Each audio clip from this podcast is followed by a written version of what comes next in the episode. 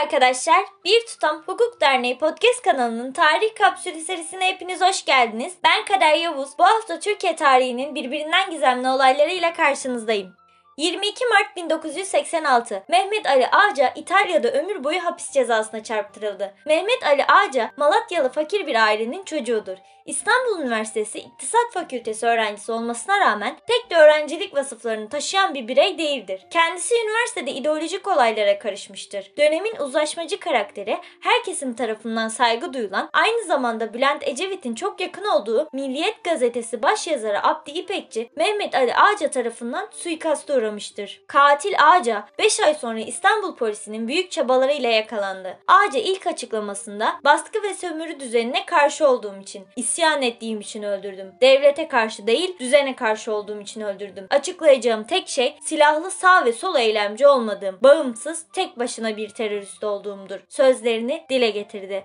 Ancak bunların gerçek olmadığı, arkasında büyük bir desteğin olduğu aşikardı. Zaten hapse girmesinden 6 ay sonra kendisi bir açıklamada daha bulundu ve her şeyi inkar etti. Bunların ardından şaşırtıcı bir cümle daha kurdu. Mahkemeye çıkarsam her şeyi ve herkese açıklayacağım. Ağaca bu işin arkasında olanlara bir mesaj göndermişti ve mesajı istediği yere ulaştı. Hapishaneden asker elbiseleri giydirilerek kaçırıldı.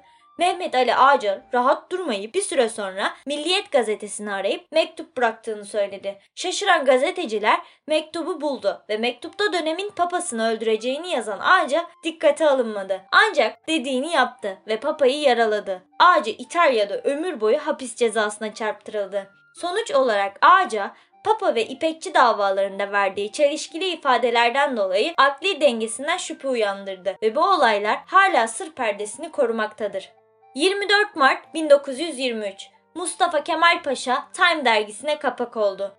Türkiye Cumhuriyeti'nin kurucusu ve ilk Cumhurbaşkanı Atatürk yaptıklarıyla, konuşmalarıyla ve davranışlarıyla sadece Türk milletine değil tüm dünya milletlerine örnek oldu. Mustafa Kemal Atatürk tüm dünyanın yakından takip ettiği Time dergisine 4 yıl arayla iki kez kapak oldu. Dergide geçen şu sözler ne kadar şanslı olduğumuzu tüm dünyaya duyuruyor aslında. O bugün Türkiye'yi özgürlüğüne kavuşturan biri. O halkını yabancı güçlerin boyunduruğundaki bu bataktan kurtardı. Onları onların özündeki nitelikleri fark etmelerini sağladı ve onlara bağımsızlık düşüncesi ve hareketini getirdi.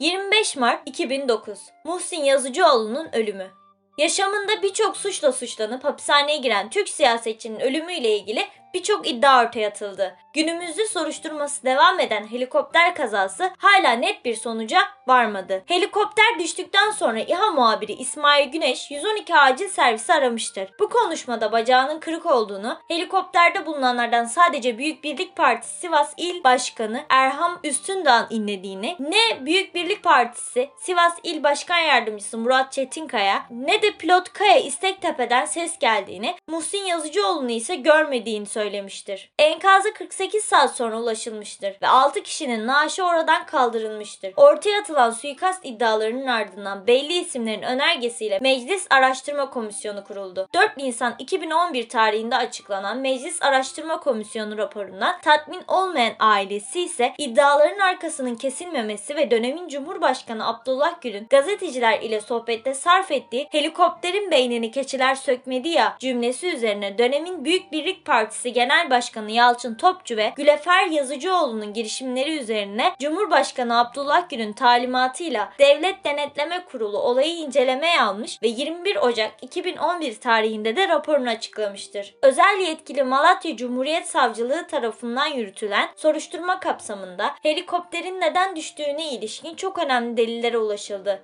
Bu kapsamda Aksiyon dergisi ölenlerin kanlarında helikopter düşmeden önce karbonmonoksit bulunduğuna ilişkin özel bir dosya yayımladı. Köksal Akpınar'ın haberine göre pilot Kaya İstektepe ve gazeteci İsmail Güneş'in kanında bulunan karbonmonoksit değerlerinin helikopter düştüğünde çok daha yüksek olduğu ispatlandı. Savcılık hayatını kaybedenlerin kanlarındaki karbonmonoksitin jetlerin egzoz gazından oluştuğu üzerinde duruyor. 2016 yılında olan darbe girişiminde rol alan Assubay Üst Çavuş Aydın Özsıcak ve Davut Uçum'un birlikte helikopterden parça söken ekipte olmaları kafalarda FETÖ mü bu suikastı gerçekleştirdi sorularını oluşturmuştur.